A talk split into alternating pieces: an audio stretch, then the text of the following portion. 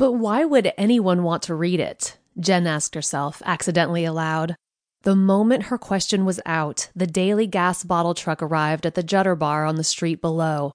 It made no adjustment in its speed for the rising up of the tarmac, and its load of fifty or so canisters jostled madly together.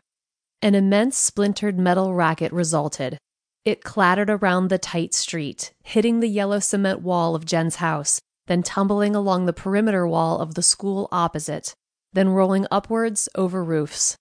The reverberation, long and emphatic, underlined Jen's question.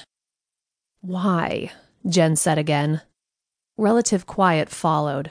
There were only the sounds of two maids conversing in Tagalog over the back fence, water splashing, and birds singing in the palm tree. Jen glanced at her notebook and the sun hot fly screen and the view of the mountain. No mist hiding it today. She lifted her elbows from the granite windowsill. Two steamed sweat patches remained. The last of the dawn's freshness had lifted from the village. Jen, blue eyed, freckled fair, in her 30s, and New Zealand foreign, wrote in her notebook. Because it's true, even if it does seem completely over the top. She then flicked her pen like a helicopter blade around her fingers, the way her students did. Besides, people might be wondering how, or if, they'd get through their own dramas. Or they might enjoy just reading the story for a bit of a laugh. Jen wiped her damp hands on the front of her blouse and said, Right then. And she began to plan with capital letters, circles, and arrows. Fairs.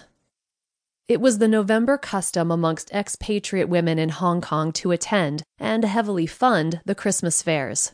For Jen, finally going to one in her fourth Hong Kong year, this outing meant half an hour to Tsing Yi by bus, another half to Central by train, and another half or so again slightly lost inside the MTR somewhere beneath Causeway Bay. This still tended to happen in the parts of Hong Kong she rarely visited. Even so, she arrived at the hotel early enough to see the winter sunlight deflecting between the towers and throwing gold over the crowds walking to work. The people made a bright procession, the sun catching in their near black hair to create a thousand halos. Jen glanced over her shoulder for one more glimpse before entering the hotel. The Excelsior had given much of the third floor to Christmas. Jen squeezed out of the lift with half a dozen young Japanese tourist women onto, almost into, a thick green carpet. There seemed to be hundreds of shoppers. She could smell expensive department store perfumes and ginger and cinnamon and cloves. There was music with words in English about holly, and Jen stood still. Hair. The colors. Glory. Two women were chatting behind a ticket desk. The first had brown, shoulder length hair, gingered as though in an evening light. The other's was white blonde, long, pulled back. They were talking to another woman in the quiet way of British English speakers. This woman had an ash blonde, fashionably unraveled bun, and cream skin, and light gray eyes. She was laughing. Jen's shoulders went back, her head shook slightly, and she walked forward. The rooms were past full, forcing their occupants to shuffle, and in the maneuvering around the women, there were very few men, and the tables, Jen was caught up in a slow swirl of jewelry and handbags and racks of beaded silk in turmeric shades, and there were all kinds of eyes, blue and hazel and flecked.